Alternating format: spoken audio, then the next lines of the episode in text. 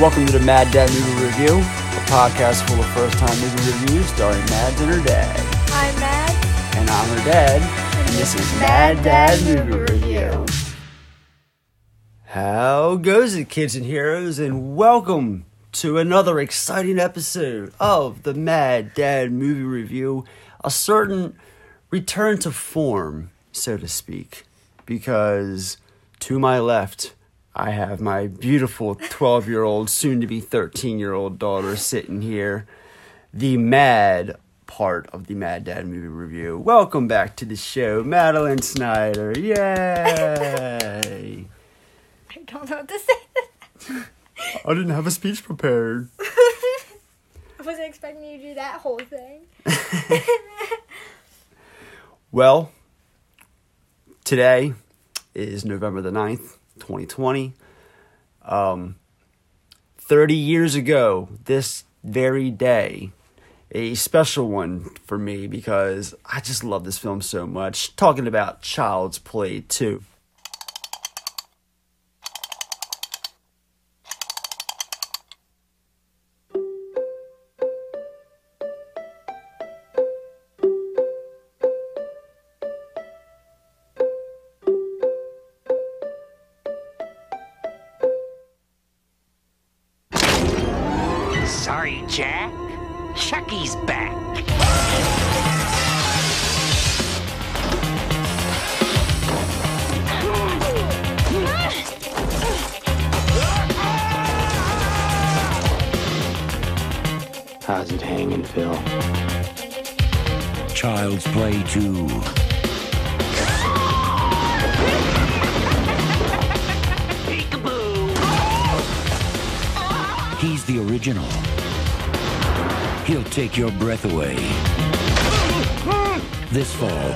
Rules.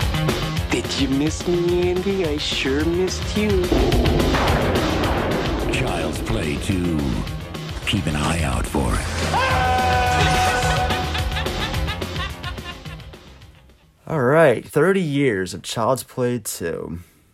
Well, before we get into this one, because it's going to be a good one, want to let you guys know that you can check out previous episodes of our show on iTunes, Spotify, Apple Podcasts, Google, Stitcher, Anchor, Breaker, and wherever else you enjoy your favorite shows.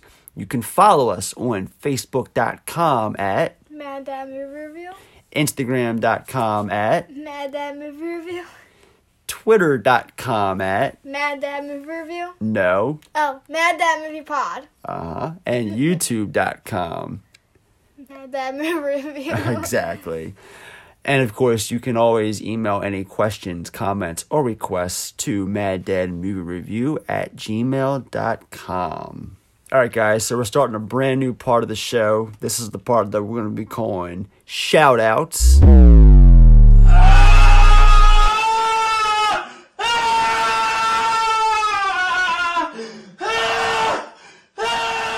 Baba Booey. And Mads, do you have anything or anyone you want to give a shout out to this week? no, because I just, I literally just found out we are doing this, so no, I don't. All right. Besides Liz. Shout out to your friend Liz. All right. no, I just want to give another shout out to Crazy Train Radio. Um, Right. yeah, uh, a couple weeks ago we participated in a watch along with them. Uh, we did Freddy's Dead and New Nightmare. And shout out to Howard. and we talked to Howard Berger and watched New Nightmare with the man because he did the uh, makeup effects for that film, and um, it was a blast. Uh, we ended up talking overall to the man for a few hours. Um, and we also have another watch along coming up on the 21st of November. We're going to be watching Elm Street 5. Not my favorite one, but still, it's going to be a blast because we're going to be joined by Alice herself, Lisa Wilcox. And they also told us, um, not Howard, Robert sometimes pops in, so.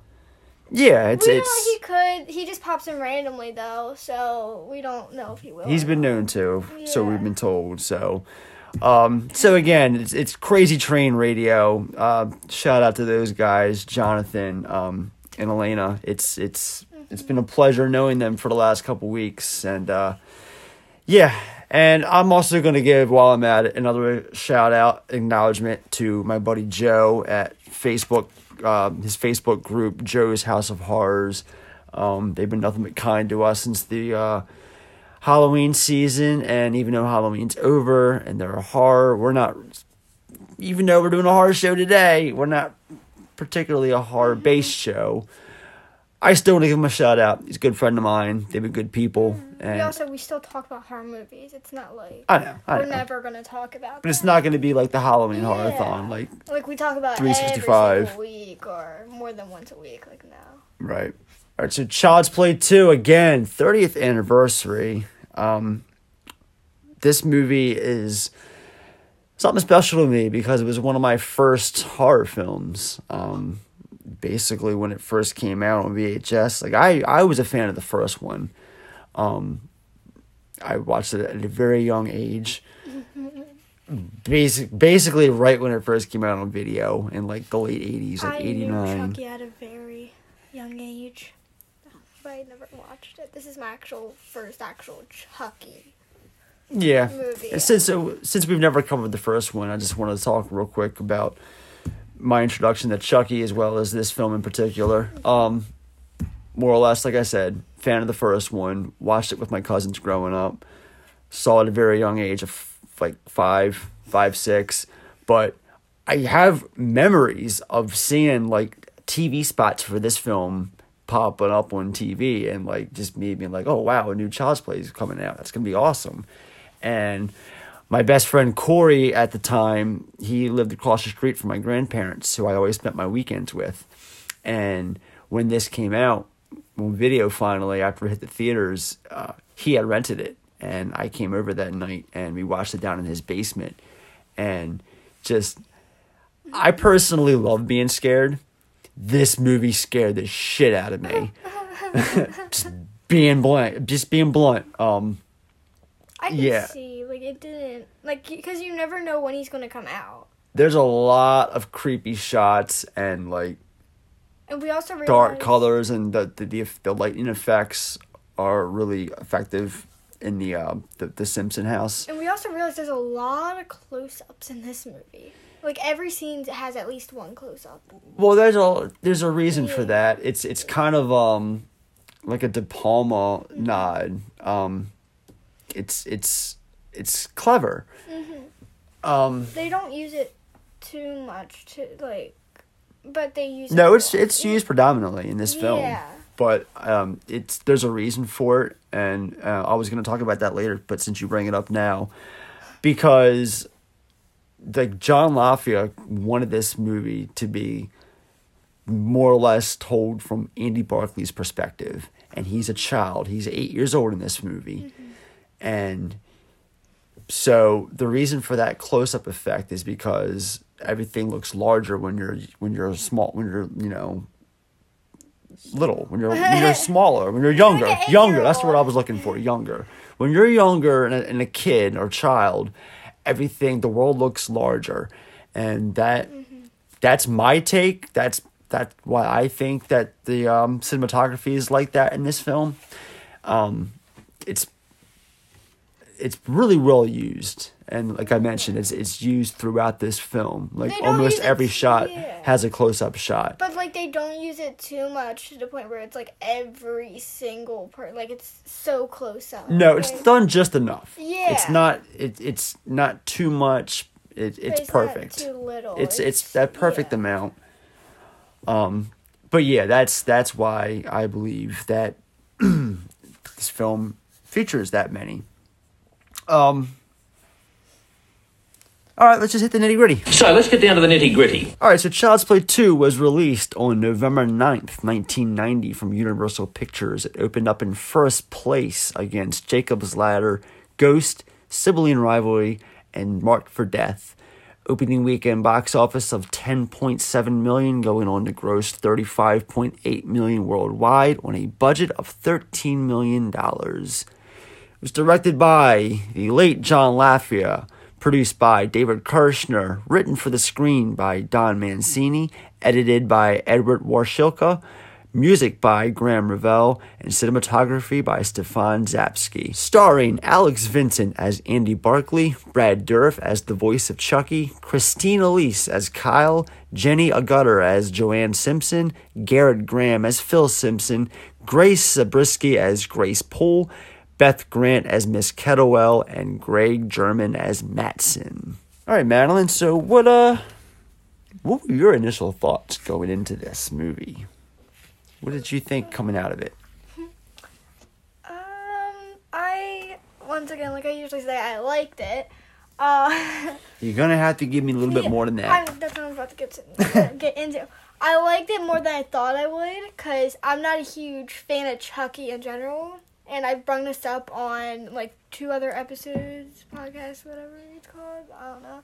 Um, that growing up, like Chucky, I was terrified because you always showed me pictures of him, and I just I hated him. And then You make it sound like I was this like terrible, like torturous father. back like, then I thought you were. wow. No, like not all the time. Back then, I thought you were when you showed me this stuff because I didn't want to talk to you for the rest of the day. But and like every time you wanted to show me something, For the record, I'm a great parent. But like, I don't know. I thought because the first ever Chucky, I guess you could say that I've seen was the remake, Mm-hmm. and then I saw this one that Child's Play 2 Mhm. and I just didn't That's really it, because we really haven't dived into this franchise yeah, together yet. Because you've asked me to, and I've always been like, no, because like I'm terrified. I still am terrified from this day to him, but like, oh, it's not like to the point where I won't watch him now. At least now that I've seen this, because I was on the edge of even watching this. But Right? yeah, I, I, I like it. I like. I'm still scared of him, like I said, but I'll get it. And like I always say, there's nothing wrong with being scared. it's a horror movie. You're supposed to be. I love being scared personally, but I like I'm weird, scared, so but not too much. Like I, there's a certain limit to be scared for me. I got you. All right then. Well, let's take a look at what the critics thought.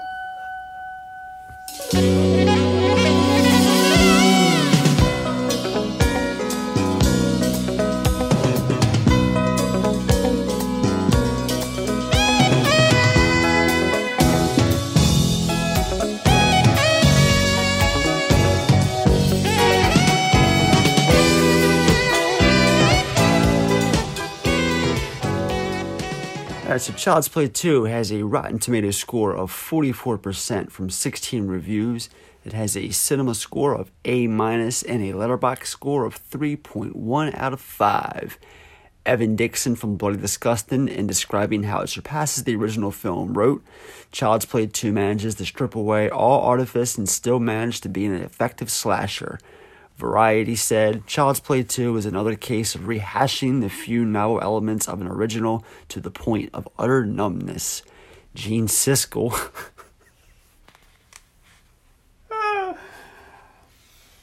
Gene Siskel gave it zero stars, calling it a vicious, ugly little thriller. Kevin Thomas from the LA Times thought the original was a terrific, one of a kind thriller, but not so the sequel. It's an all out horror film, handsomely produced, but morbid and not in the least amusing to watch. Finally, Richard Harrington from the Washington Post called it an inevitable sequel that's not as good as its progenitor, but better than most movies with the numbers 2 through 8 in their titles. So now that we know what they thought of the film, why do I love this film? Well, I love this film because of its ability to effectively scare my childhood. I love it because Graham Revell's score is simply one of the best scores I've ever heard. I love this film because of the slow and intense build up sequences. I love it because of Andy's foster parents consisting of Nurse Price and Bud the Chud. I love this film because of the dark funhouse feel the awesome finale set in the Play Pals Toy Factory. I love this film because of Stefan Czapsky's next level cinematography. I love this film because of that peekaboo shot from the closet. I love this film because of Chucky's Frankenstein inspired resurrection. I love it because of Chucky's knife hand in the finale. I love it because of Don Mancini's clever screenplay. And finally, I love this film because it's so great that even Jerry Seinfeld owns a copy of it on VHS. Alright, guys, so the origins. After the success of the original film back in 1988, United Artists quickly greenlit a sequel. However, during pre production, an executive from United Artists approached producer David Kirshner and informed him that the film was put on hold as the studio was about to be acquired by Australian group Quintex, Kintex, who wanted no business with horror films in general. So every major studio expressed interest in picking up the franchise. Studios ranging from Fox to even Disney to Warner Brothers to, to you name it at this time. It was a, it was a pretty highly high high bid war. Um, but it was Universal in the end who won the rights bid after Steven Spielberg of all people assisted Kirshner in convincing Universal's Sid Sheinberg to accept it. Spielberg asked Kirshner to give Universal the first opportunity, and he complied. All right, Mads, you ready to talk about this film? Mhm. Love that enthusiasm. Go, kid. All right, so the film starts actually with a special 75th anniversary logo of the Universal Pictures emblem.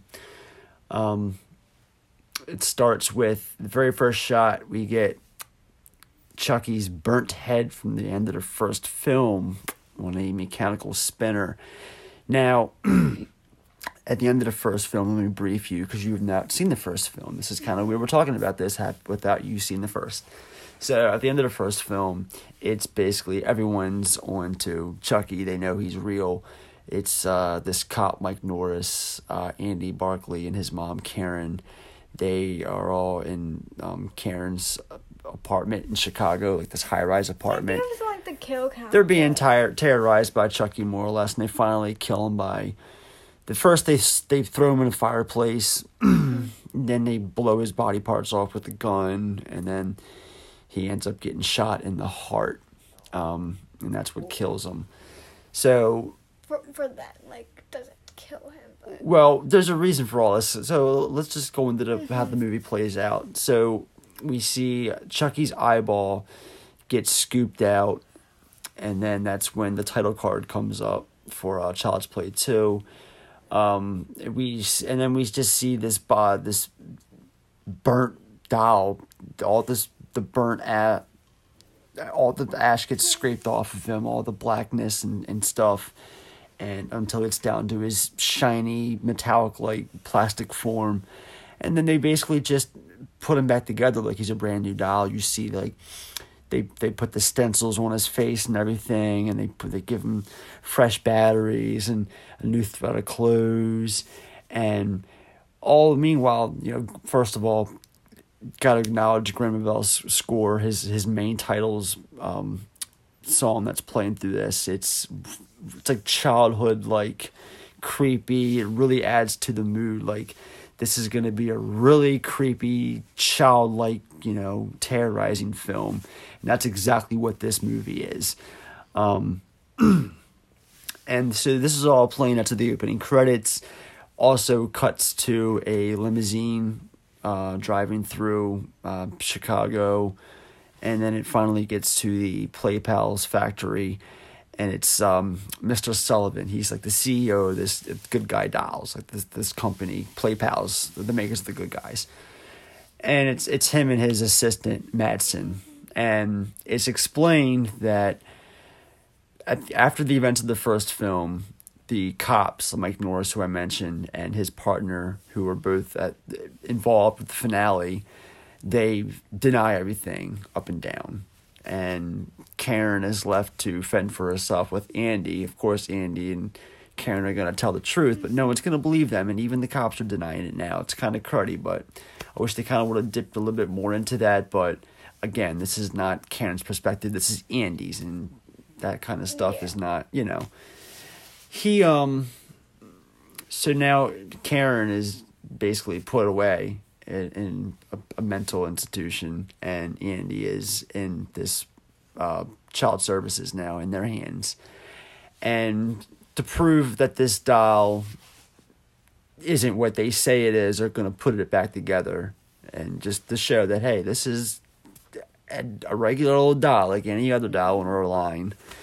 So, the last part of this um, assembly sequence is the eyes and this machine puts them in um, and it kind of like comes down and they got this doll on the table and it goes down this machine thing to its head and then these like silver clamp things like go into its eyes and first they open up and spread them and then you see like the eyeballs get pushed like inserted by this machine.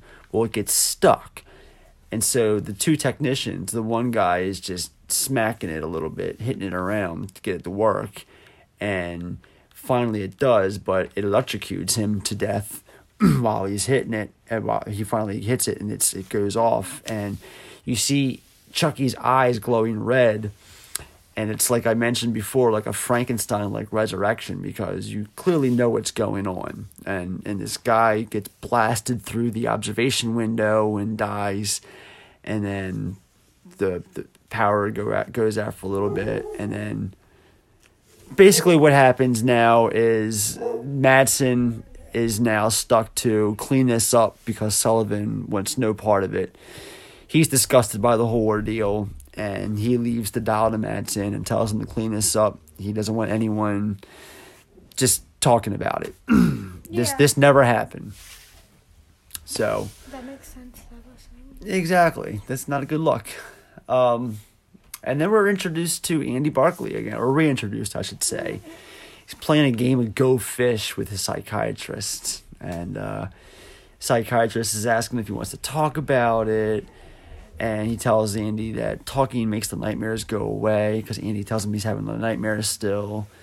So you know we get a firm understanding of what's been going on with Andy in the la- since the last since we saw him two years prior, and um, he's just trying his hardest to just believe that that never happened, even though we all know it did. yeah, and just be like a normal kid, make friends, live a normal life. Like I, a lot of kids were like that. Yeah, and you know he he didn't want this. you know what I mean? And so we get the medics arriving, and Chucky's now on the floor. And like I said, this is when Sullivan tells Madsen to clean up the mess, cover it up, and uh, leaves. And then we're introduced to the Simpsons, uh, Joanne and Phil, not those Simpsons. um, they are Andy's soon-to-be foster parents. They are talking to uh, Grace Poole. This is uh, Grace Zabriskie's character. She's like the head of the orphanage, more or less, and she's just trying to tell, convince the parents to take Andy, telling him that he's just a little boy trying to, you know, be like any other kid. And uh, he's she she assures him that Andy's fine now. She says that he just wants to get on with his life. No kid wants to live in a adoption place all their life. Yeah, but clearly we're see we see here that Phil's not like Phil is very hesitant. Mm-hmm. Phil kind of doesn't want to do this, but Joanne has is the heart of that relationship, obviously, and it's because of her and that, and also a little bit of Grace's convincing that they end up with Andy, and we see them riding home in their little red station wagon. That's uh, little station wagon. Um, she's asking Andy like what his favorite what his favorite food in the whole wide world is He besides eggs, yeah besides chocolate, and then he says eggs. scrambled eggs. And then she, she says his mom used to make him eggs. And then Phil starts to mention sushi as Oh they're almost hit by a PlayPal play pal truck. Sushi's my favorite food, so I'd say yes to that.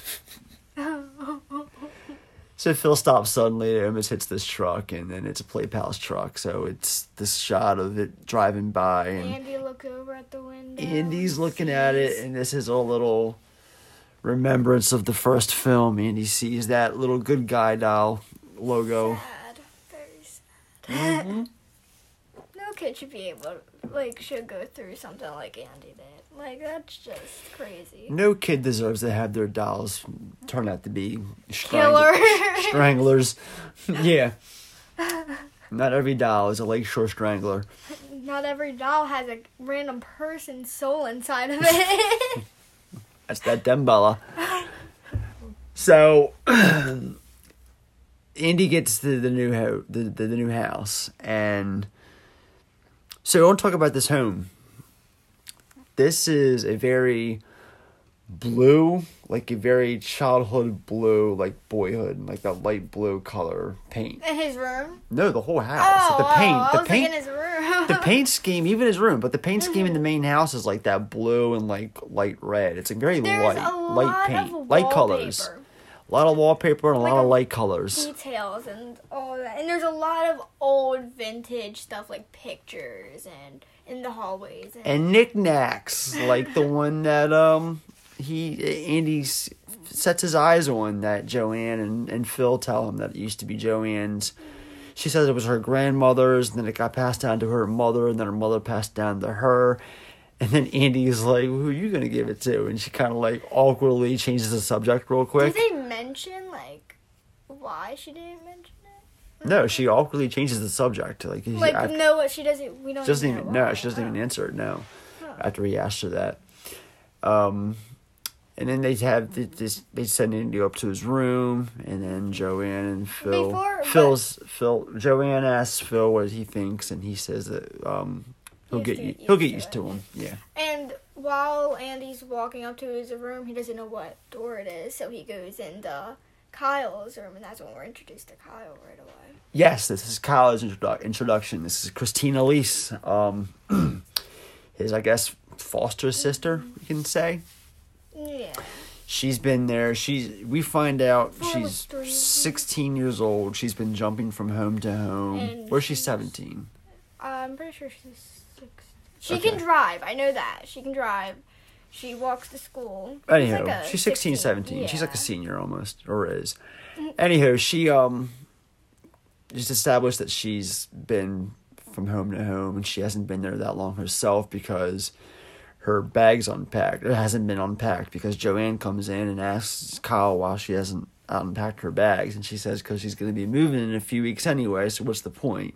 Cause yeah, cause she's been jumping like every week and all that. So I understand that. Um, but Joanne- she's also after a while she's moving. She's um going to move out anyways because I'm pretty sure she said next getting year her own she's going to place, that's college right. And all that. Yeah, Yeah, and so she- she's probably 17. And then Joanna asked her to come stick around for dinner, and she says she can't. She has um she has work that night, and she um when she says she's been out every night of the week, she reminds her that she needs the money. 'cause She's gonna be out on her own soon.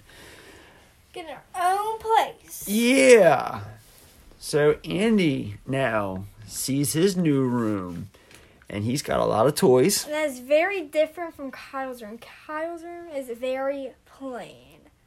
Andy's room is blue, toys everywhere, clowns. Clowns. There's clowns yes. in there on like ah. part of me wants to think that this was like this room was kind of recycled from the movie Problem Child. Or use Yeah. because it has because because Junior has it, they're both Universal films, and Junior has um Clowns in his room. clowns in his room. Yeah, that's what. That's the first thing I thought of when I said clowns, and I was like, wait.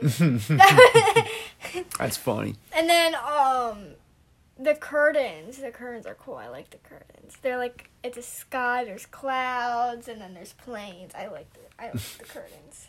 I would never get them, but I like the curtains. So then Andy goes to the closet to check that out, and he sees a skateboard sitting on top of the um, closet, and he reaches up to grab it, and then from behind falls down Tommy. a good guy doll named Tommy. So we're introduced to Tommy. Yeah, well, first he goes to run out, and he's stopped by Phil right away, and he says rule number two. Now let me back up because rule number one is when Andy don't goes touch. the knickknacks. When he goes to touch the knickknack, he says rule number one: don't touch the old stuff. Andy's not gonna know it's old though. And then rule number two is no running in the house. I understand. Those are like normal things you'd hear as rules. They're Yeah. Not too strict. Maybe the touching stuff I can understand for a little kid, but ah, that one's a little over the top. But I, I understand it. It's an old thing. I Yeah. I something personally that if it's like very important to me and I'm gonna like pass it on throughout my life, I'm probably gonna give it the I'm probably gonna hide it or something. Not put it out in the open. Yeah. So then we cut to Mattson, uh, um, the assistant.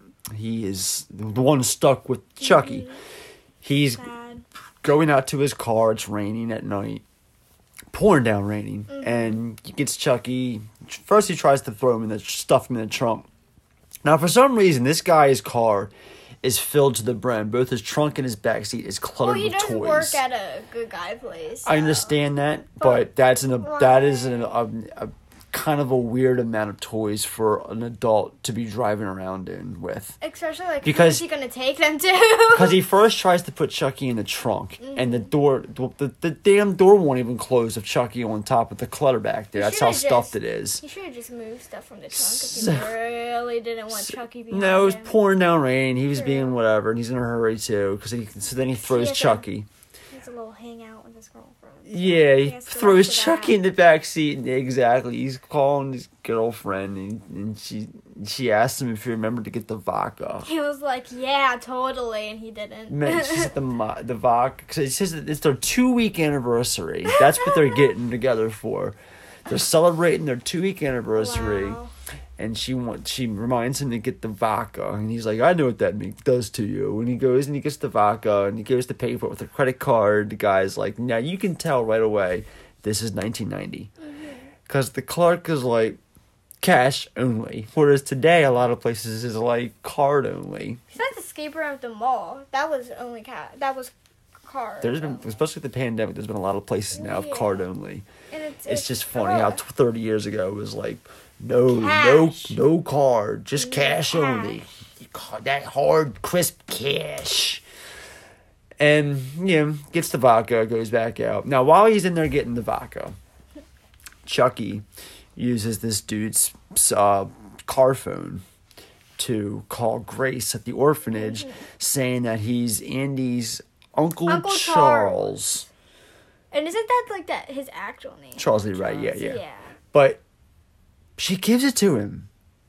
That's the stupidest thing. You need evidence. She gives it to him. Because what happens is, you know, the next Joanne, uh, no, um, Chucky gets he holds a he holds a gun to, to Mattson's head while he's driving, but Mattson thinks it's an actual gun, but in reality it's a squirt, It's a squirt gun. gun. Mattson doesn't know that. He thinks it's a real gun. So Chucky, like, first gets him to pull over, and we get a shot of them driving past the Simpson house. And I gotta stop calling it the Simpson house because it just sounds Simpsons. Andy's house. We'll just say Andy's house. He drives by Andy's house, and they go to like this park, this like empty parking lot in the park, and like, he right like across the street. ties his arms up behind the uh, the, tr- the the his seat with uh, jump rope, and then squirts. He's like bang. Dead. And they, they share a laugh for a minute. Meanwhile, this is all going on. He doesn't even acknowledge the fact that there's a doll doing all of this because he can clear he can see from his mirror, his rearview mirror, that it's Chucky. So they're sharing a laugh after Chucky squirts him with the, in the face with a squirt gun, and then suddenly he suffocates him from behind with a pl- plastic bag. He puts it over the Mattson's head um, while his arms are tied up, and then that's um, we cut back to the home. Joanne is singing Andy a lullaby uh, because you know she's No, reading she's reading she's reading Hansel and Gretel first and then Andy asks. says he misses his can- Andy says he misses his mother and then says that she used to sing for him. So she starts singing for him. And we get this POV shot from outside. It's clearly Chucky running up to the door. You see his hand reach out to the handle and then cut back to Joanne singing this lullaby to Andy and then the next shot is my favorite shot in the entire film. Hands down. It's this Yeah, this tr- this uh this shot that pans from the room upstairs and then it slowly pans you can hear joanne singing the song and it's like it's it's panning you've got Graeme Revell's like creepy score kind of playing while th- this this lullaby and then it's panning and panning and then it pans out to the main living room from upstairs and you s- like, like kind of like down the stop at the steps steps, yeah. you see like from down the steps chucky in the dark staring. and it's like lightning outside. So there's flashes of lightning throughout the house, and there's just Chucky standing there from the distance, and it's like, it's like this beautifully creepy, eerie, like scary shot that I love so much. Mm-hmm. And then suddenly he turns and he's interrupted by Tommy. And he's like, he needs to shut that thing up because it's just going off, and people are going to be confused of why. Yeah, Tommy's off. just going off because he says, "Shut up, you idiot," and hits him, and then he goes and then he knocks Tommy down, and then Tommy starts going haywire. So he's And like he's even louder now, so he obviously has to. He takes this knickknack that that Andy was fixated on earlier, and he breaks it over Tom. He hits Tommy over the head with it, It until break, until and then it finally breaks. both. Tommy's face and this knickknack both break together.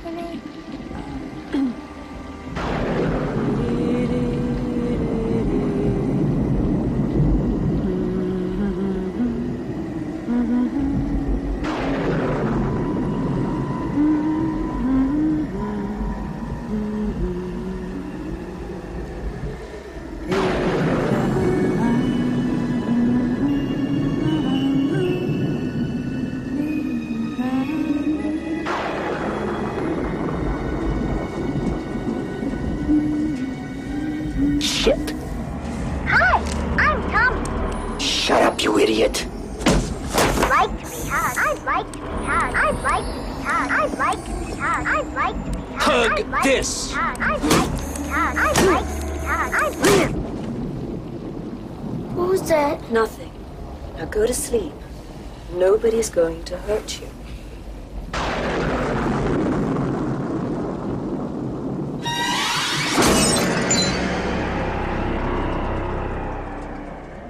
So he buries it in the backyard. In the backyard, he under buries the this thing. stupidest spot to bury somebody. Un- That's the like. Is there no kids in that? Obviously, because it's under a swing set, and obviously kids are going to be. What happened to the swing? feet. What about the swing? when he was burying it? Was it gone? He could have just threw it over the tree. True. Um. Yeah, he buries Tommy in the backyard, where in the dirt uh, spot where the uh, swing is, or the this, the tree swing is, and just laughing maniacally outside with the the the, the wind and the the lightning flashing. And somehow nobody Some scary stuff. us. Yeah, no one can hear Like, it because of um, lightning. Duh, there's always yeah, a distraction. I'd hear it first thing. like I'd be scared. Look outside, see a doll. Uh, I'm done. And then right, and then it immediately cuts to the next morning at the dinner at the breakfast table. Um, Phil just puts the uh, shattered knickknack on the table, and asks the two, uh, Colin and Andy, which one of them did it. When they both deny it, that's when uh, he grounds them both, even though uh, Kyle has a date. Kyle has a date, and he says, "I'm sorry." But she she still goes to it. No, because they go to the, ne- the next scene's the um in the, in the laundry room, and they're it's it's Kyle and Andy in the laundry room. She blames him, and he responds with a joke, asking her, um, "Hey, want me to say, you want to hear me say your name backwards?" And he turns And around. and he just turns around and says, "Kyle." That's the, that's the joke. So she asks him to hold his cigarette um, while she folds up some of her laundry. Not and he- thinking like this is a kid. yeah, they eight- don't know what this is. Like, And he takes a hit. and he starts coughing. She like grabs it and she's like asking him why he would do that. And he's like, Why do you make bad choices? And but he says- just did it. So it's like She says, "'Cause she's a why do you grown-up." Make bad choices. and um he's asking her about Phil, and she's actually standing up for Phil a little bit, saying that Phil's not so bad. And then um, next scene is Andy going upstairs to uh, get the Tommy doll. Uh, after eavesdropping a little bit on Phil and Joanne, uh, J- Phil's kind of casting doubt on the whole situation. Because of the Chucky thing mainly. Like I can understand. But that. Joanne kind of like, but- yeah. Um, but Joanne's just, you know, saying she kind of likes him and just, just basically asking him to be patient. She kinda. She says, she says, I kind of, she says, besides, I kind of like him. And that's when we hit, get the shot of Andy after he's done eavesdropping, Mm-hmm. come out and goes into the other room where Tommy, well, it's Chucky. He thinks it's Tommy. It's actually Chucky. And like no one questions how he randomly comes upstairs right as they stop talking. in a hilarious moment where Tommy, or sorry, Chucky looks at Andy and playing the, the Tommy form in his in his little doll manner goes, "Hi, I'm,", I'm- and slightly hesitates and looks over and glances and goes because he forgets for a split second and goes, "Hi, I'm." Tommy, Tommy. and I'm your friend to the end. Hilarious. Hi, I'm Tommy, and I'm your friend to the end. Heidi ho! Ha ha ha! Because even though he, because he, he hesitates and then he also like looks over like, That's the first thing Uh. I realized is this is not Tommy. Like, no. Well, we, Andy does get a little suspicious, and then we see him flip him over to check his batteries, and yeah, that's kind of a callback to the first film when Mm-hmm. when uh, Andy's mom checks and the batteries aren't there. This time they are. Chucky doesn't need batteries because he's a living person inside a doll. Once he sees the batteries, he's relieved, and then starts taking Tommy ever, everywhere with him, um, going back into the basement, and then he acknowledges Phil and Joanne so they can look at him to see that he's got Tommy and he's not scared anymore. Um, and it impresses them. And then we have Andy and Kyle in the backyard.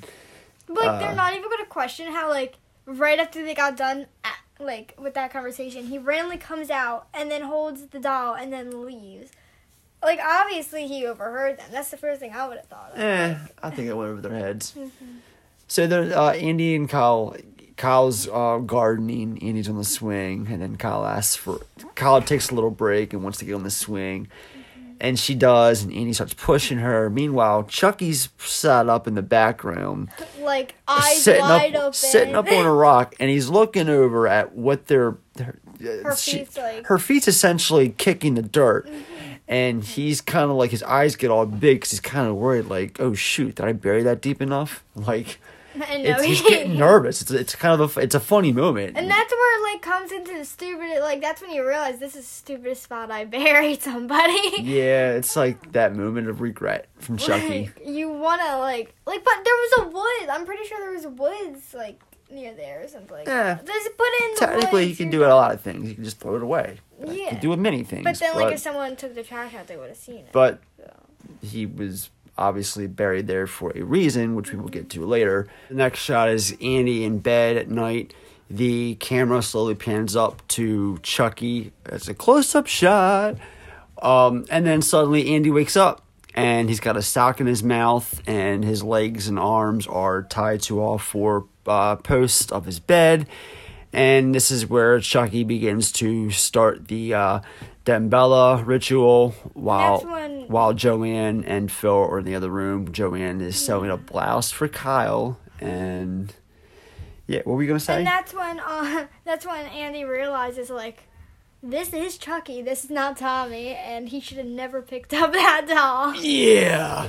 And then Kyle uh, suddenly uh, comes to the rescue. She sneaks back into the house. Like, you were right. She does go on that date. Yeah, I told you that. She uh, gets back into the house uh, through Andy's window, and that's what cuts uh, Chucky off. And uh, Chucky warns him that uh, they're not finished. He's going to get them.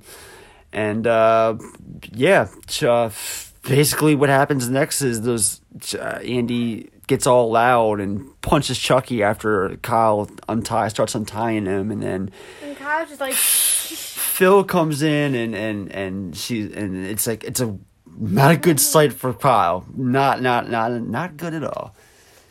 Because Phil comes in and yeah, it's like this. The he walks into Kyle. Looks like she's tying him to go mm-hmm. out, but in reality, she's untying him and wondering what the hell is going on. How he tied himself to the bed. There's a lot of questions in this at this very moment in the movie. Well, obviously he if like he can't. So it's either Kyle or Chucky. Which one are they going to believe? Like, E- exactly. And uh, whoa. Well, this is something. what? Live in the middle of our recording, we have a brand new president of the United States. Oh right. That is something. Wow. No, seriously, as we're, we're recording this on Saturday the 7th, and literally the news just hit as we're recording this that Joe Biden is officially number 46. Congratulations. There's four years. ah, not political. We're not political. this is not a political podcast. I, yeah. That's, yeah. All you, you had it, folks. is Biden's president. change here he all right um phil takes chucky and well thinking it's tommy and to the basement. He throws him down the basement and this is uh and turns out the light. Now this is my favorite part of this scene is the excellent light transition in the dark when phil turns the cellar light off. Because when he closes the when he turns the light off and closes the door the the lighting with from the uh the window is shining down on Chucky and like the way it, it transitions from when the light goes out. It's like it's it's really cool and we it's revealed that Chucky has a nosebleed from this. So he's starting to turn more human. Uh next morning Andy and Kyle are going to school. They're having a one-on-one together. Um Kyle is asking him you know what was going on last night you know how the hell did you even end up tying yourself like that? He keeps on trying to tell her that it was Chucky, and he says, um, "You're just like everyone else. You don't believe me either." And then Andy's this is Andy's first day of school, um, at his new school uh, at least. Um, his teacher's name is Mrs. Kettlewell, played by Beth Grant. Now this is there's a kid that's bullying Andy. We see him on the bus at first. When Andy gets on the bus, like, Like, it's kind of a Forrest? Gump move, but no one's giving him a seat to sit down. And like this kid, as he's walking by, pushes him like out of nowhere. Like, what the hell was that about?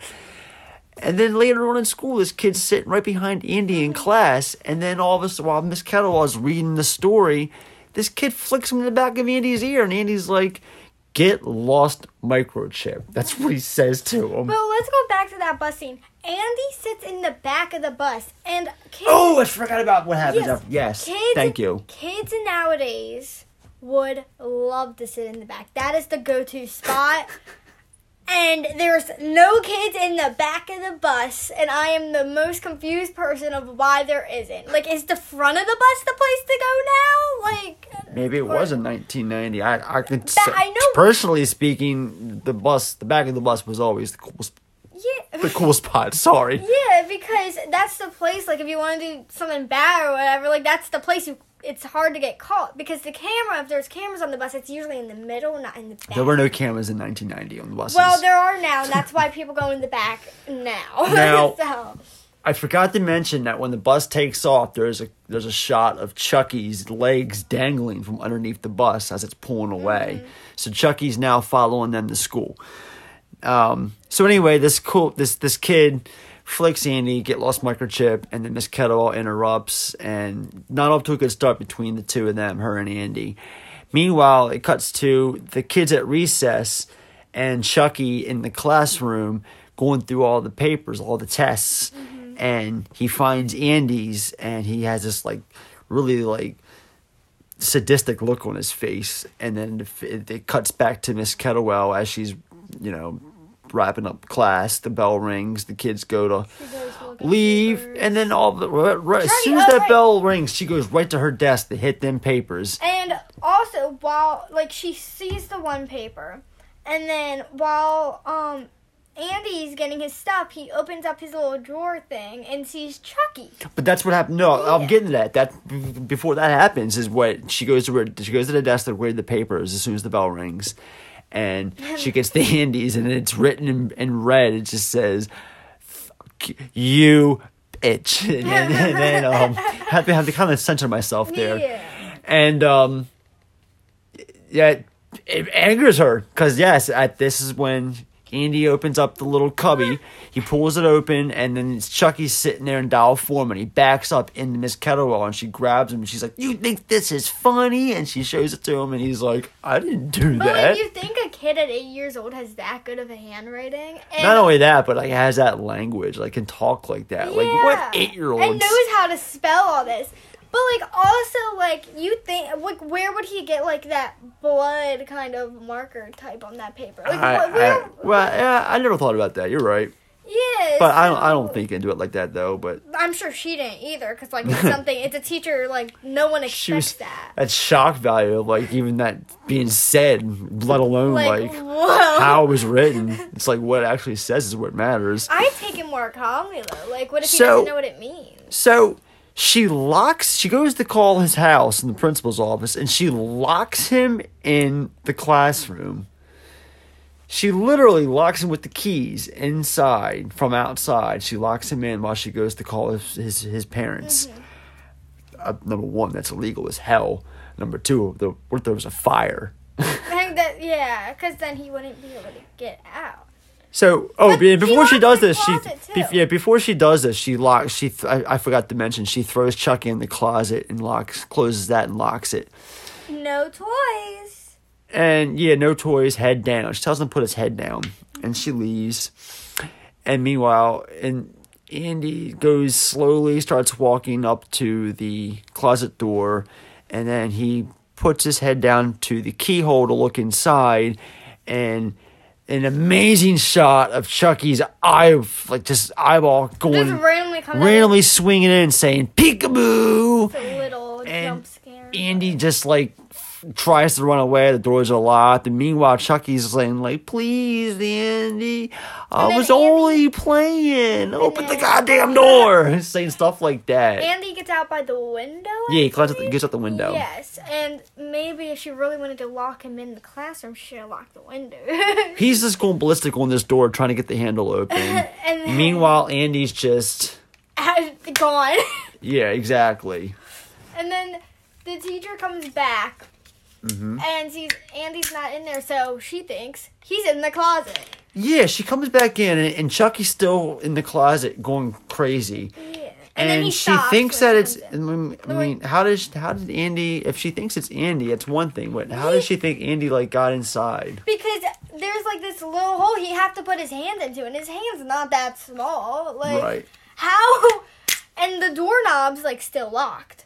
So how would he get in there and somehow lock himself in? And then all of a sudden, when she gets in there, he's hiding apparently. Like Yeah. So she gets in the closet, and he's nowhere to be found. And she's looking around, telling him to come on out. And then finally, she a a, a, a ball drops, and she reaches up to put the ball back, and then right from in front of her, Chucky pops out with a pump with an air pump. And he strikes her in the chest with this air pump. Now I never understood this part because he hits her with the air pump. In reality, that would kill her. The air, and if he pumps air into someone like that right away, You're that kill that kills you.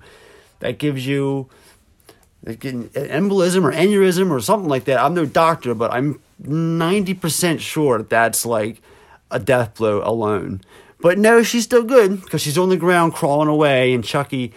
Love this shot so much. It's one of many shots I love in this movie. The cinematography is so beautiful. It's Chucky coming out slowly, walking out towards her with a very large yardstick and uh, saying that you've been very bad, Miss Ke- uh, Kettlewell. And she's like screaming into air as he slowly walks towards her with this mean, sadistic, crazy look in his eyes and, crap. It's, it's, it's bizarre. It's, I love it mm-hmm. and he approaches her and then he just starts striking her with it. Now, the unique thing about this shot is he strikes her once. You don't see the actual impact, the contact. You just see the stick come up in the air, raised up, and go down, and her screaming. First strike, and then the second strike you see from outside the window. And then the third strike you see it pulls back even further past the uh, schoolyard. And then there's a final shot that's even further back. And if you look closely, thank God for HD these days, you can actually see him striking her like two or three times, like from the last shots. It's it's it hangs on for about five six seconds, and if you look closely, you can see the stick go up and down two or three times. So that's um, yeah, that's that's how she gets hers. And then Phil and Joanne, uh, they encounter Andy about this Kettlewell calling them. Uh, Phil ends up taking Andy to the basement door and makes him open it he he doesn't, he, and so then Phil does it for him instead, and we see Chucky at the bottom of the steps. But of course, we think it's or he thinks it's Tommy, and he tells Andy that he's been there since last night. Cut to Phil and Joanne arguing in their room about Andy needing serious help and how he's tearing them all apart. Joanne is still defending Andy at this moment, and the two argue.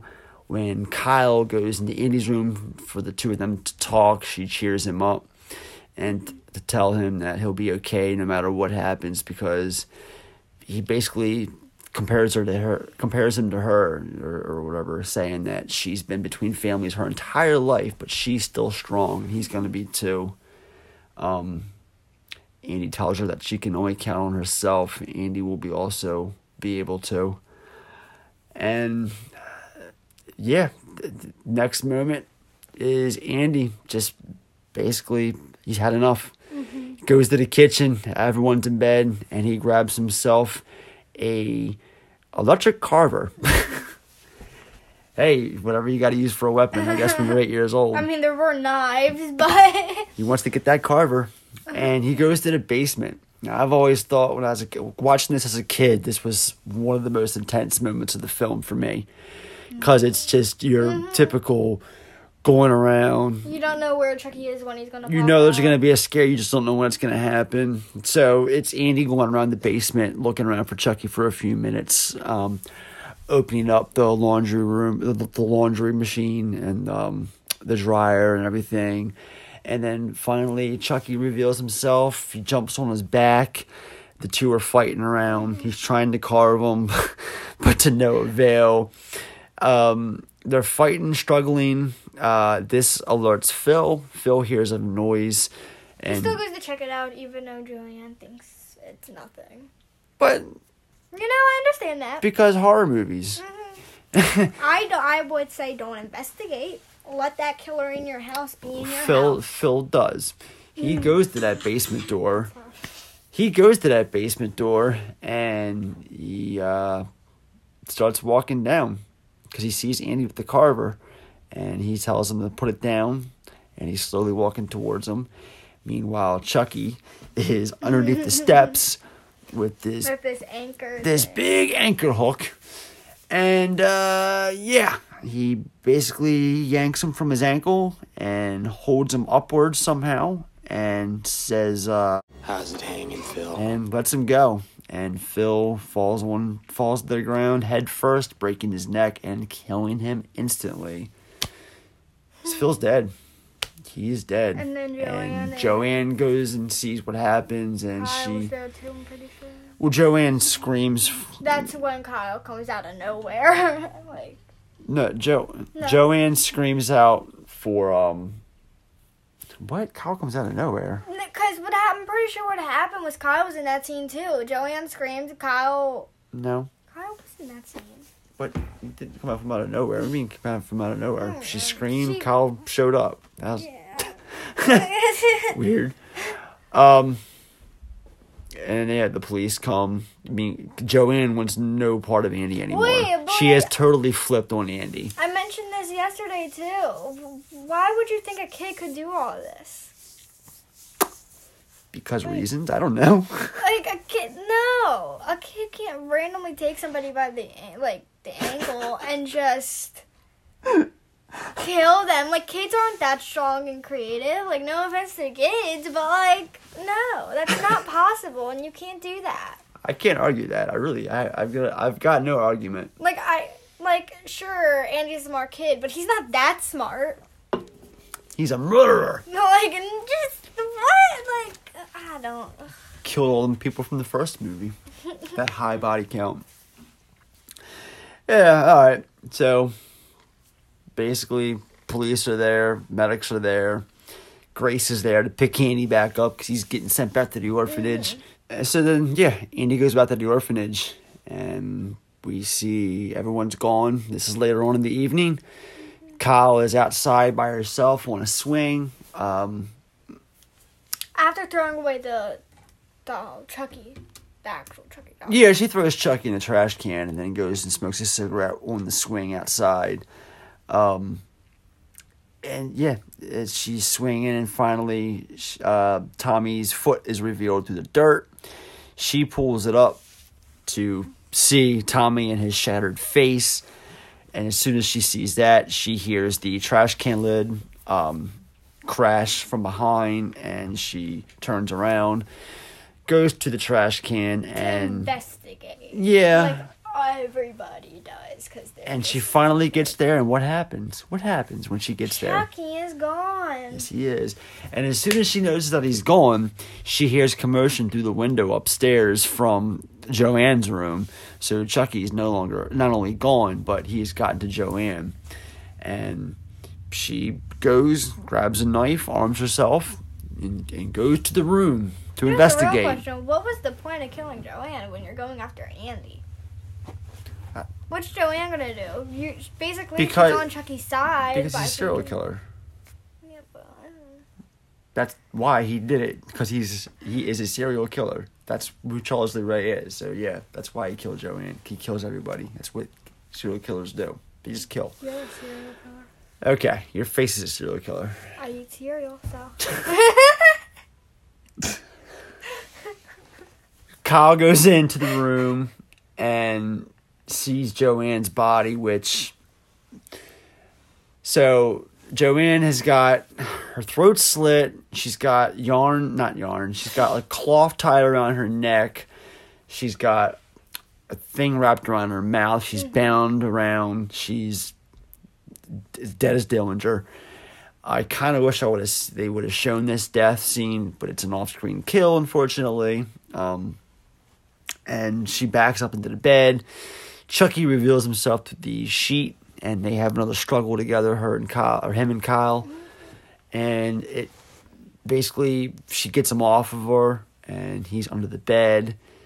And she goes to go for the knife, and you see his hand pop out from underneath the bed and pull the knife in. So now he's got that going, and she goes to run away, and he trips her, and he's now he has Kyle captive. So he's going to use Kyle to get to Andy. And this is the car ride with Chucky and Kyle. He's giving her grief because she's not going fast enough, and uh, she ends up going fast and getting pulled over in the process. She didn't even go as fast. If you really look at it, she just speeded up like an inch. Yeah, but by an inch. Like, not an inch. I don't know. She speeded up like a little bit. Uh, it's worth mentioning the cop that pulls them over is played by the late Matt Roe. He was uh, one of the main um, uh, psychics named Frank from Puppet Master, another, another Killer Doll film from the year before. Um, she's wowed by the fact that she's got a good guy doll. She says she tries to throw the whole going on a date excuse. He ain't buying it. Tells her she has to do better than that. And then he gets amazed by the sight of Chucky, and he's like, "Oh, it's one of the good guy dolls. That's so awesome!" And, and, So awesome. and then she notices he notices that his like nose is starting to bleed, and he's like, "Hey, what, what the heck is that?" And Kyle's like, "You know, ever dolls." seen a doll that pees? This one bleeds. And he's like, "Yeah, whatever." Hands the license back and just gives her a warning, and she goes, leaves. Bye. Deuces. uh, Chucky's giving her griefs again, and she ends up putting her seatbelt on, speeding up the car to the point where she hits the brakes, slams on the brakes, making Chucky fly through the windshield, and then she this bet. is our chance to kill it. yeah, she tries to ram him and misses because he dives out of the way, and she ends up hitting the fence, and he regains the upper hand. He's under the car, I'm pretty sure. Because I'm pretty sure it's his point of view under the car. He's under the car, over the car. He he gets her again with a knife. That doesn't stab her, but like, Yeah. But he, he recaptures her basically and forces her to the uh knife to her throat. yeah and says playtime's over. And then cut to the orphanage scene. Andy's in his room. The um fire fire alarm goes off. So all the kids are going outside. Andy's starting to go out. When he's going down the steps he sees kyle holding chucky. And chucky's in doll form at this moment. But he has from we notice the shot from behind he actually has his knife up to kyle's head um and yeah, Grace comes out and she asks Andy why he's not out with the rest of the kids. And then she sees Kyle and asks if Kyle did it. And then Kyle did the move. Andy did this whole movie and said Chucky did it. No, she doesn't say that. She just She she says says, he did it. Or he, did, it. But yeah, like, he did it. it- it's Chucky. Yeah, He yeah, it's yeah. Chucky. It's basically the same thing with the different You're right. name. You're right. I'm sorry. So she's like, whatever. That's she's, that's basically her attitude today. Her um, response to it is whatever. Go to my office, all of you. We're all going to the office. And then she just takes the. She, they all get into the office, and then she immediately takes Chucky, And he's not happy and he comes. He turns to life and just says, "Amazing, isn't it?" And just stabs her a bunch of times in the chest. We get a, a few close up shots of her uh, being stabbed, and then she like collapses over top the fa- the copier. And the, her face is just all on paper. Yeah, yeah. And it's a funny moment. And Chucky kind of like combat rolls out of the way. And when Andy and uh, Kyle go to go out hand by hand, she goes to pull him out of the room. And, And Chucky, Chucky says, quickly "No closes way." the door. closes the door, separating the two. The door is locked. So Kyle's now out in the hallway trying to get back inside. Andy's got, I mean, Chucky has Andy captive now. Uh, they go outside and he makes Andy uh, take a hop onto a newspaper truck that's about to leave. And no one questions back. why there's a random kid on a newspaper truck. Cause they got bigger fish to fry. They got that fire. that big fire that- going on, man. Huge fire. So Kyle pickpockets her way back into the room, notices that they're gone, so she takes off after them, getting back in the car because she notices that they're in the back of the newspaper mm-hmm. truck as it's driving away. So she runs back to the station wagon, and and then it starts. She goes. She's like right at the tail of that person. she's she's on the newspaper truck's butt, honking, flashing her beams. And Chucky sees. Chucky it. Sees like, it. Oh come on, or something like that. Chucky flips her off. He gives her the bird a pretty funny moment. Um, fun fact: that's where I first learned what the middle finger meant. Because I saw this movie and I was just going around giving people the finger for like two, three weeks out. No, I'm. This is a true story. I'm not making this up to cater to the audience. Hundred percent. Ask. You're gonna see Uncle Jimmy later on. Ask him. He's the one who corrected Uncle- me. Jimmy, Uncle oh, Jimmy. Oh, I didn't know they were coming down. Okay. So he went. I I was going around for weeks after I first saw this movie, just flipping off the middle finger, not not knowing what it was. Like I thought it was just funny, and I was doing that, and then it was my uncle of all people who was like, uh, "Don't be doing that. Like you can't be doing that." And then like he kind of like in a PG manner explained to me why I couldn't do it, and you know that- that's I remember how mom explained it to me. She went straight, did it to me, and then explained it. what. No, because I remember the first. I was actually it wasn't.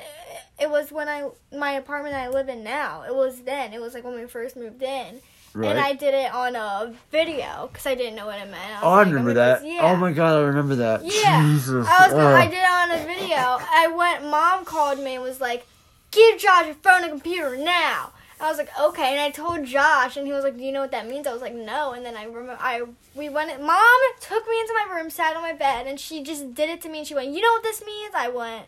No, she went. I know you do. and then she, she was like, and then she told me what it meant. I was like, okay. How does she word it? she literally just told me what it meant.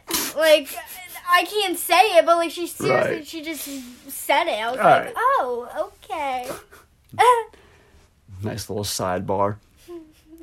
of our stories of how we first learned. Um, so the truck eventually, uh, she she cuts the truck off uh, by pulling out in front of it and slamming on her brakes. Um, He's conveniently at the play pla- the the uh, play pal Like toy- right at the faculty the factory that they were going. Well, no, they were just they it was hap- like right there, like right next to them. So, yeah. so it was a little run, a little Andy jog. Andy and Chucky run across the street to the fact the uh, the good guy doll factory, uh, Play Pal Toys, and Kyle follows suit. When Andy and Kyle, Andy and Kyle, when Andy and Chucky get in there, Chucky knocks Andy out and goes to perform the Damballa ritual. Close your eyes and count to seven. When you wake, you'll be in heaven.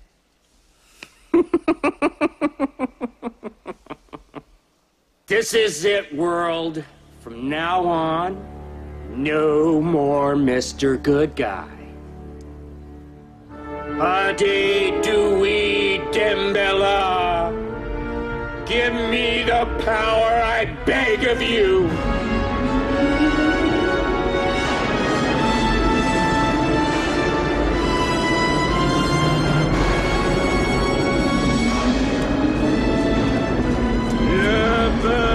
Mercier de bois chaillot. S'accuse ente me pois de mort. Mortis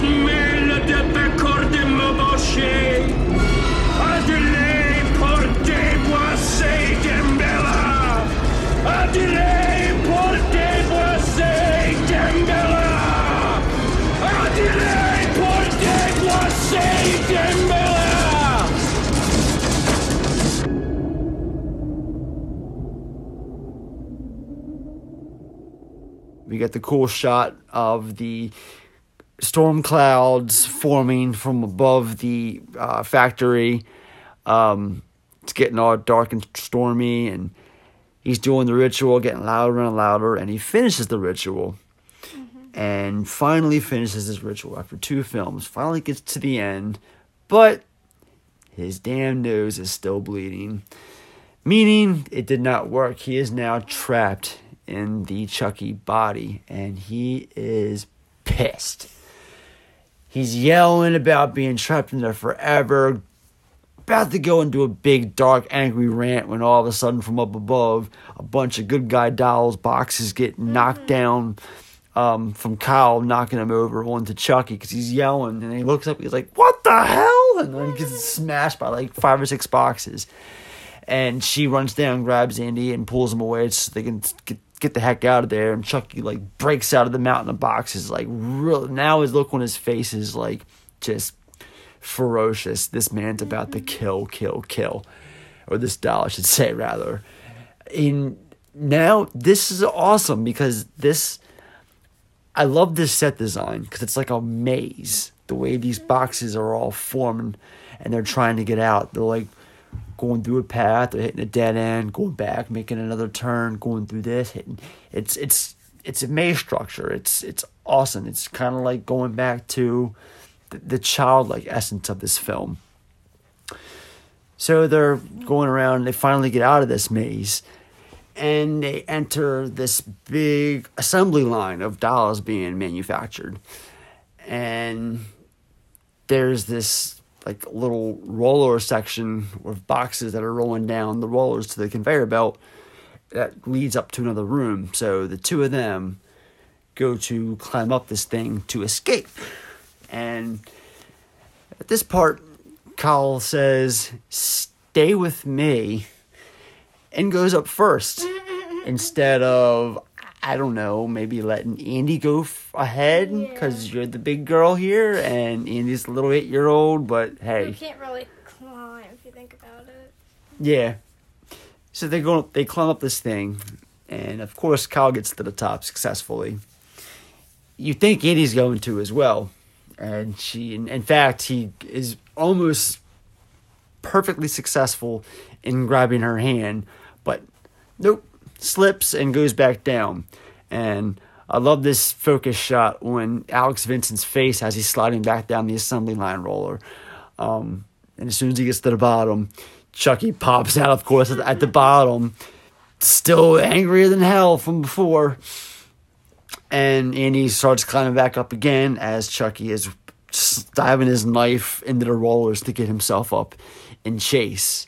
And when they finally, when Andy finally gets up to uh, the top, Kyle pulls him out and lets pulls this lever to release this uh, this emergency gate that falls down onto Chucky's hand, and that's how they get away. But then Chucky has to, he's got no choice because he's a doll, and he's got to pull this thing and, and turn. It rips, slowly rips his hand, tears his hand off because it's caught in this gate, and this really, really bloody, gnarly. It's a doll, not a human, but still, it's realist. It's real enough. Like it's, I, I love this effect. It's it's really bloody and, God, it's gnarly as hell, dude. I'm I'm I'm a fan. Love the effects in this, and this this whole gimmick here is no exception. And what does he do with it? Well, he takes the knife that he had and he takes he pulls the handle off and kind of clamps it down and then he proceeds to insert his bloody stub into the handle arm of this knife, making a knife hand. And then he just wraps it around nice and tight with some duct tape, and um, it's kind of like a pissed off pirate, like a, like a pirate doll from hell. I hate kids. uh, Andy and Kyle reach this eyeball placement of the assembly line to get to this emergency exit they see. And it's like I mentioned in the beginning of the film when they're uh, putting Chucky together, there's this machine that comes down to insert the eyeballs. Well, the assembly line has one as well on this conveyor belt.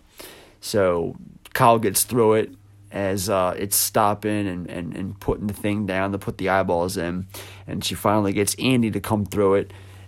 And they get to the emergency exit, but it won't open.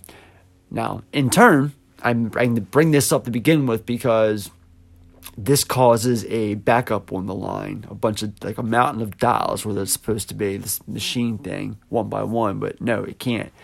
So that alerts the technician who comes out and starts. he first he removes all the mount the, the entire mountain of dials and then he gets down underneath there and starts working on it and when he thinks he has the machine fixed he sits up and chucky's there and chucky slashes the guy's face and he falls back the clamps come down on his head and the machine comes down and gives homeboy a fresh set of doll eyes some wicked stuff here. Really. Ugh. Uh, so Andy and Kyle now discover this. I call it a body parts assembly box. It's like this machine that that's it's positioned pretty high up above. The the conveyor belt kind of like goes in upward position, and it this is the machine that gives the doll arms and legs and stuff. And um, Andy, what happens here after they watch it, what it does, Andy walks into a button that causes a backup on the line. And There's like this. Thing. no, no, no he, he I'm sorry, before I'm, I'm sorry, I got ahead of myself. Before that, he he, he um is about to get his head scolded with this dripping hot plastic that is dripping down, and Kyle has to pull him back. Um, and then Andy accidentally walks into a button that makes the um, There's like a The- the- alarm that goes yeah, the alarm goes off exactly, and everything. And that's what obviously backs up. Kyle's like, okay, Chucky knows we're here now. Or. Well, that's uh, yeah, exactly. It's not so much that, but because what happens, is, what happens now is the thing backs up into the box, and it reasserts body parts all over the place, and then it comes out looking like it's it the the, the site. It's like body parts all over the place on this like poor doll, and while they're watching that. Chucky has disguised himself as one of the dolls on the belt, and he's coming down behind Kyle and Andy.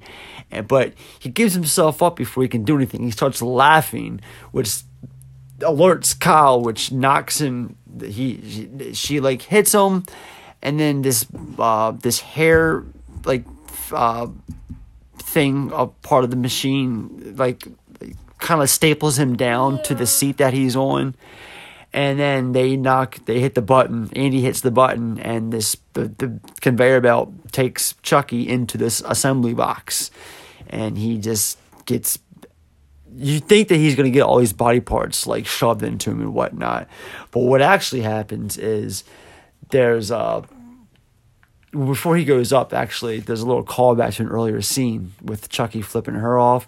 Kyle now in turn flips Chucky off as he's in this box. And I should also, I got ahead of myself because it's also worth mentioning that while Chucky's in this box and it's going off, shout out to Brad Dourif and his outstanding voice work because the man is like pleading to death, like God it hurts and, and stuff like that. Like you can really feel the feel the pain of Chucky, like just through Brad's voice alone in this moment.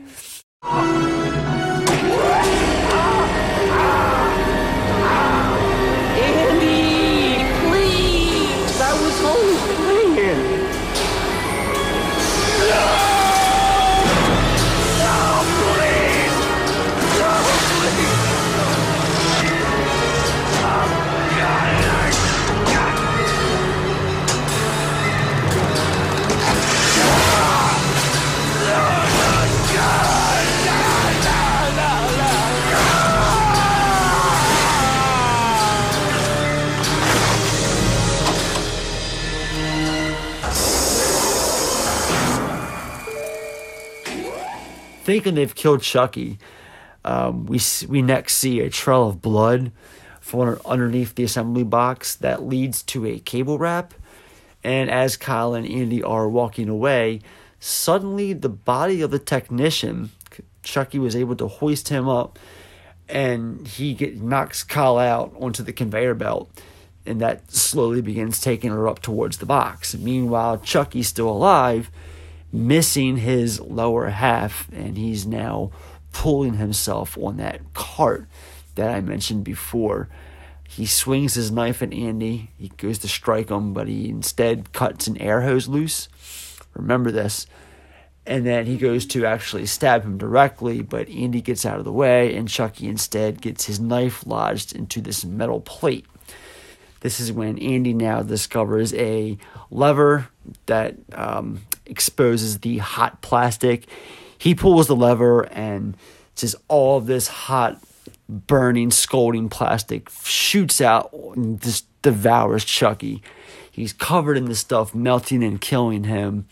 Uh, Andy goes and wakes Kyle up at the nick of time, right before the assembly bell uh, box catches her. Um, but Chucky then attacks Kyle once more after they go down or get down off the uh, the conveyor belt. Chucky is now just covered in this goo, this this hot molded plastic, and he's trying to kill Kyle. But Kyle then reaches and finds the uh, the air hose that was sliced earlier. Remember? Puts it in his mouth. His head just starts getting growing insanely large until it finally explodes, which finally, finally, after three, four, five, whatever, however many attempts, Chucky finally got got. And all we see next is Andy and Kyle walking out of the Play Pals toy factory. Andy asking where they're going. Kyle says home. Andy asks where's home, and she says, I have no idea. As the end credits begin to roll, and that is the end of Child's Play 2. Did I mention that I, th- th- this movie? I, I didn't mention it before, but 84 minutes. I mean, this movie's realistically like an, only an hour and 20 minutes long. Yeah. This is one of the easiest watches you it will seems have than it actually is, it doesn't really give you any bull crap. Mm-hmm. Everything is in like the whole movie is just filled with just delicious chunky meat to eat on. It, there's there's just there's no no waste really. This movie mm-hmm. kicks off and wraps up wall to wall with just a lot of good material. There's like no filler at all. It's just it's perfect. It's one of the many reasons why I love this movie. All right, so at this point, I certainly have a bunch of trivia. Um, uh, right off the bat, now I'm going to read this, but I'm going to also, after I'm done reading it, call bullshit, and I'll explain why. It says the original script had an opening scene of a court hearing dealing with the events of the previous film. Catherine Hicks was to reprise her role as Karen Barclay in this sequence, but it was cut before filming began. I am calling bullshit because I know for a fact after watching an interview from John Lafia that there were never any intentions of bringing in the Karen Barclay character. That he was always his intentions were to always film this movie as if it were told from the perspective of Andy. This is Andy's story. Does not need returning adults. That's another reason why Mike Norris That was not brought back. Longer too, and there's I don't know. Yeah, the kill count might go up, but like It was it, it was unnecessary. Um, speaking of Catherine Hicks, despite not reprising her role, she was constantly on set for this film just to see her husband, Kevin Yagher, who is the operator and creator of the uh, animatronic Chucky doll. Um, Don Mancini stated that in an early draft of his script, the film was set during the Christmas season. This would have explained why so many good guy dolls were in the factory during the finale. Uh, the good guy doll Tommy is named after original Child's Play director Tom Holland. At 84 minutes, this is surely the shortest Child's Play film. Um, Chucky appeared in a tuxedo at the 1990 Horror Hall of Fame Awards to advertise the theatrical release of this film. He was introduced by Robert Englund. Um, this is a cool one. All of Brad Dourif's voiceover work for Chucky was recorded in advance so they could match up Chucky's mouth with the words. Because of this, Dourif rarely appeared on set. Instead, recordings of his voice will be played back for Alex, Alex Vincent to go by. Um, it's worth mentioning that Jenny Agutter has said that this is one of the worst filming experiences she's ever had. I actually had to go look into that. It actually came from an interview on Tumblr, of all places, that I read with her. Yeah, she actually said that. Um, Mary Steenburgen and Karen Black were considered for Grace Poole before Gray, uh, before Grace uh, Zabriskie was cast. That being said, Veronica Cartwright was considered for the part of Joanne. Joyce Van Patten was considered for the role of Miss Kettlewell. And yeah, Kevin Yagher ended up directing several scenes that had Chucky in it when the puppets proved problematic to work with. Let me see what else. This was composer Graeme Revell's first big symphonic Hollywood film score. Um, when asked by the producers if he had done such a score before, he bluffed and said yes. In truth, he had never done a full orchestral score in his life. His breakthrough score, Dead Calm, was written for a much smaller ensemble. I keep on mentioning Graham Revell. He went on to do uh, the score for The Crow, another one of my favorite scores. So this guy the first one, the the, the, one that has meaning. Exactly. Um, the murder of Andy's teacher and the final showdown at the toy factory are both elements of Dan, Don Mancini's original Child's Play script that failed to make it into the film. And uh, last one Beth Grant was hesitant to accept the role as Andy's strict, ill fated teacher, Miss Kettlewell. Although she liked the script, she was Im- intimidated about doing a horror film. So she called her friend, actress Dina Manoff, who played Maggie in the first film, asking for advice. Manoff replied, Well, if you see Child's Play, you'll find that I'm in it. Grant took her attitude as a good omen and signed on.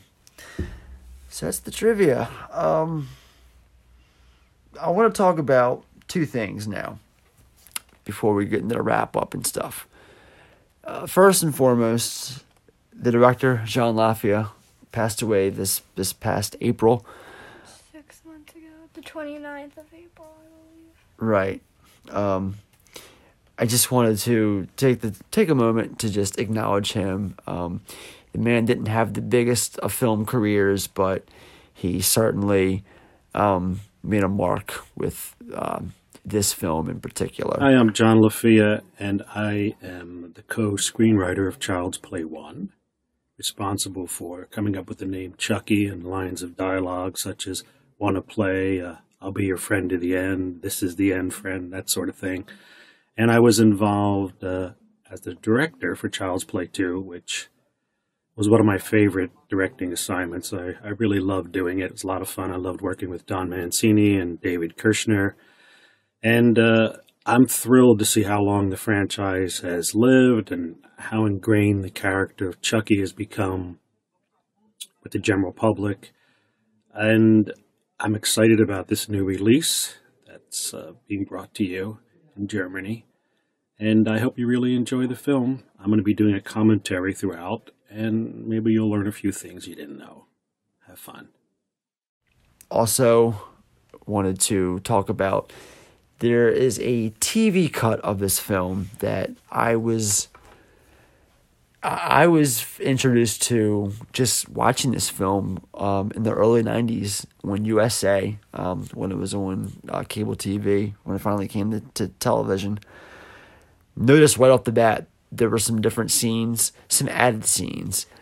Um, most noticeably, the added ending and the added um, there's some uh, other stuff that's added to, to this cut that makes more sense um, to add to the scares i should say because a lot of the stuff is just extended scenes a lot of extended dialogue different cut different takes but in the beginning after the uh, the guy gets killed and thrown through the glass when the power goes out you actually hear chucky walking around in the room while the lights are out and um, sullivan and um, Mattson are asking like what's going on? Blah blah blah.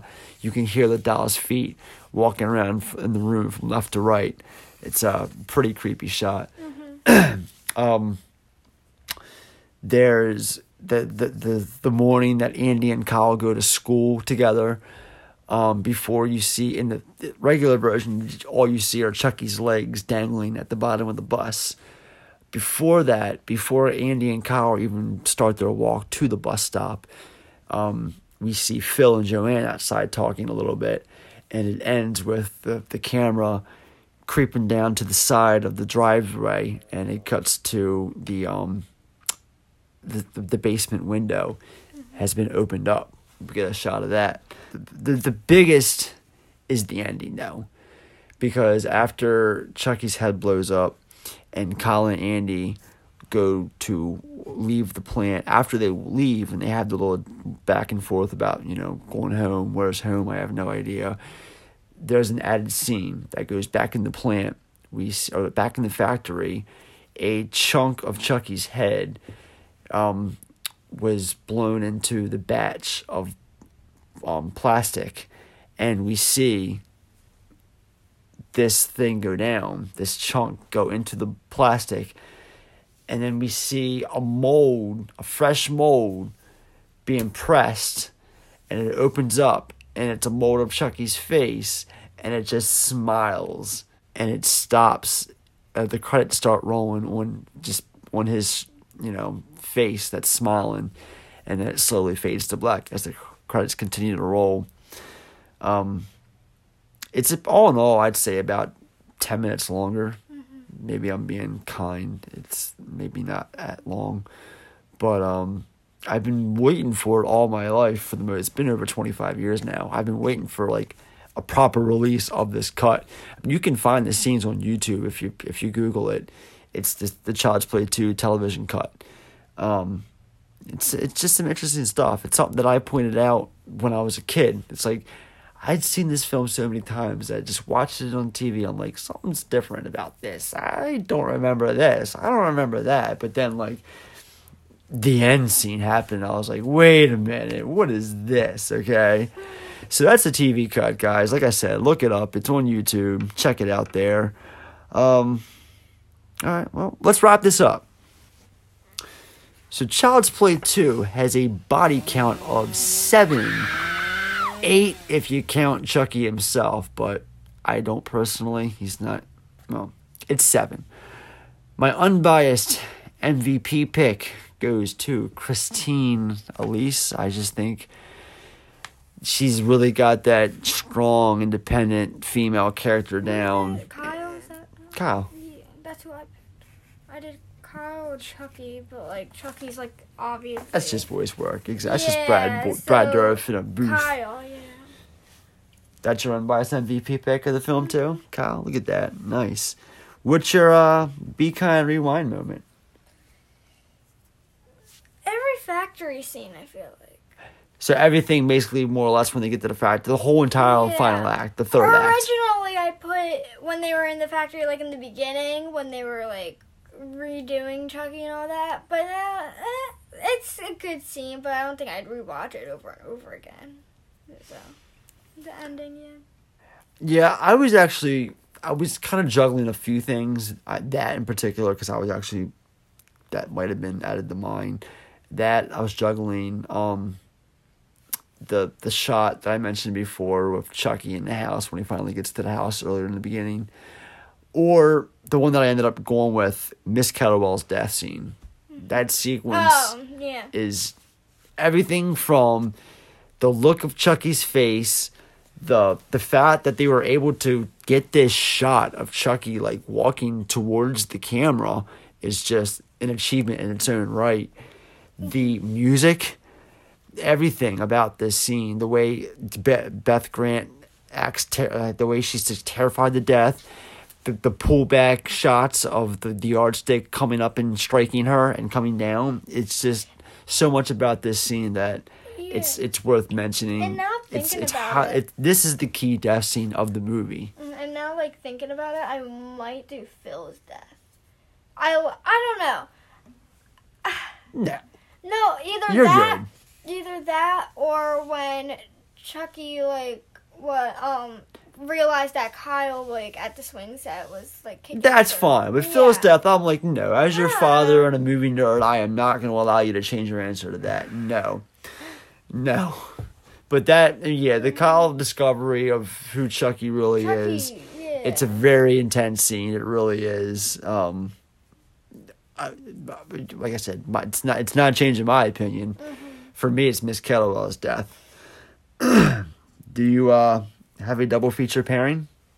I did Annabelle because they're both dolls, but plus both of them I don't like. I I don't like. have you seen characters. Annabelle? No, because I remember we were talking about it when we found out the new movie was coming Because. Annabelle don't do anything. We were yeah, It's a we were- doll. It doesn't were do talking about how stupid it was. So. Right.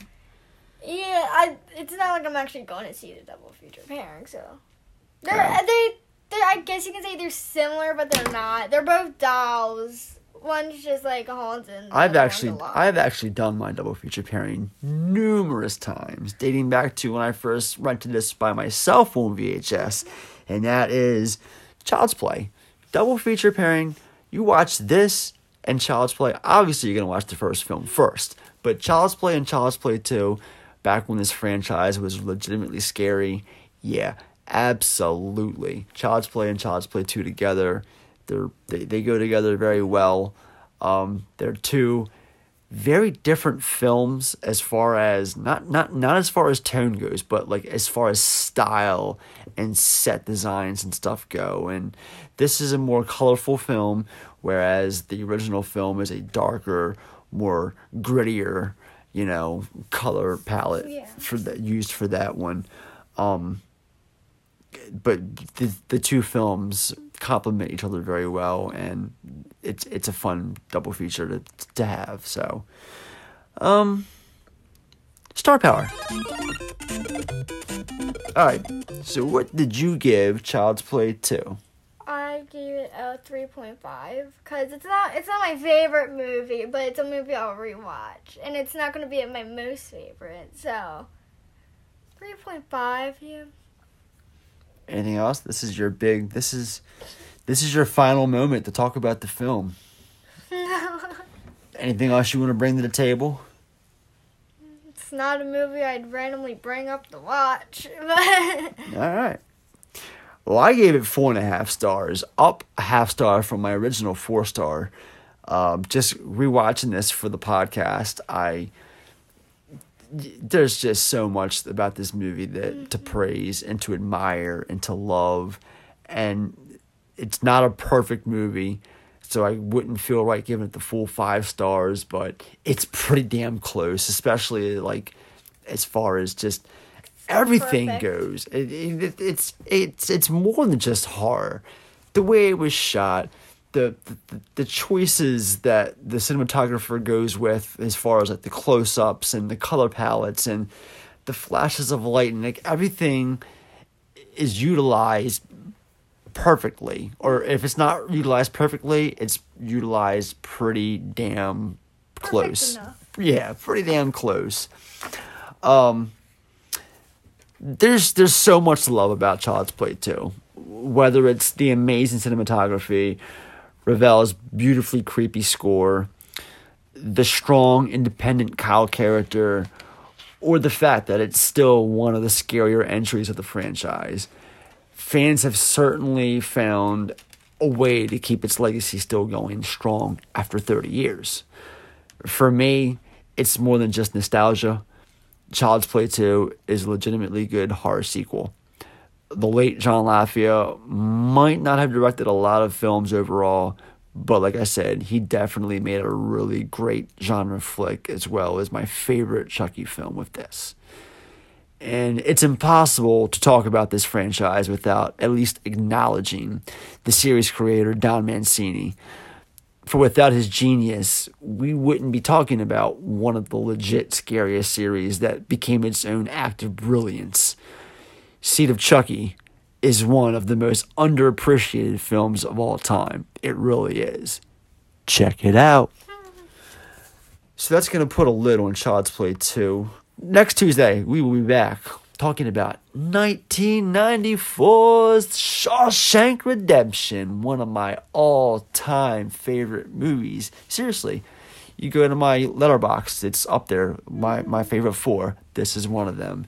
So it is a Stephen King adaptation, but not that, it's not horror. Because Stephen King did dramas. And this is one of the finest dramas you'll ever see. I'm looking forward to introducing you to it. I'm looking forward to talking to you about it. I don't know the movie, but sure. Well, you're going to get to know it. So that'll be next week, Shawshank Redemption. But until then, you can listen to previous episodes on iTunes, Spotify, Apple Podcasts, Google, Breaker, Stitcher, and wherever else you enjoy your favorite shows. Guys, follow us on Facebook.com at Mad Dad Movie Review. Instagram.com at Mad Dad Movie Review. YouTube.com at Mad Dad Movie Review. and finally Twitter.com at Mad Dad Movie Pod.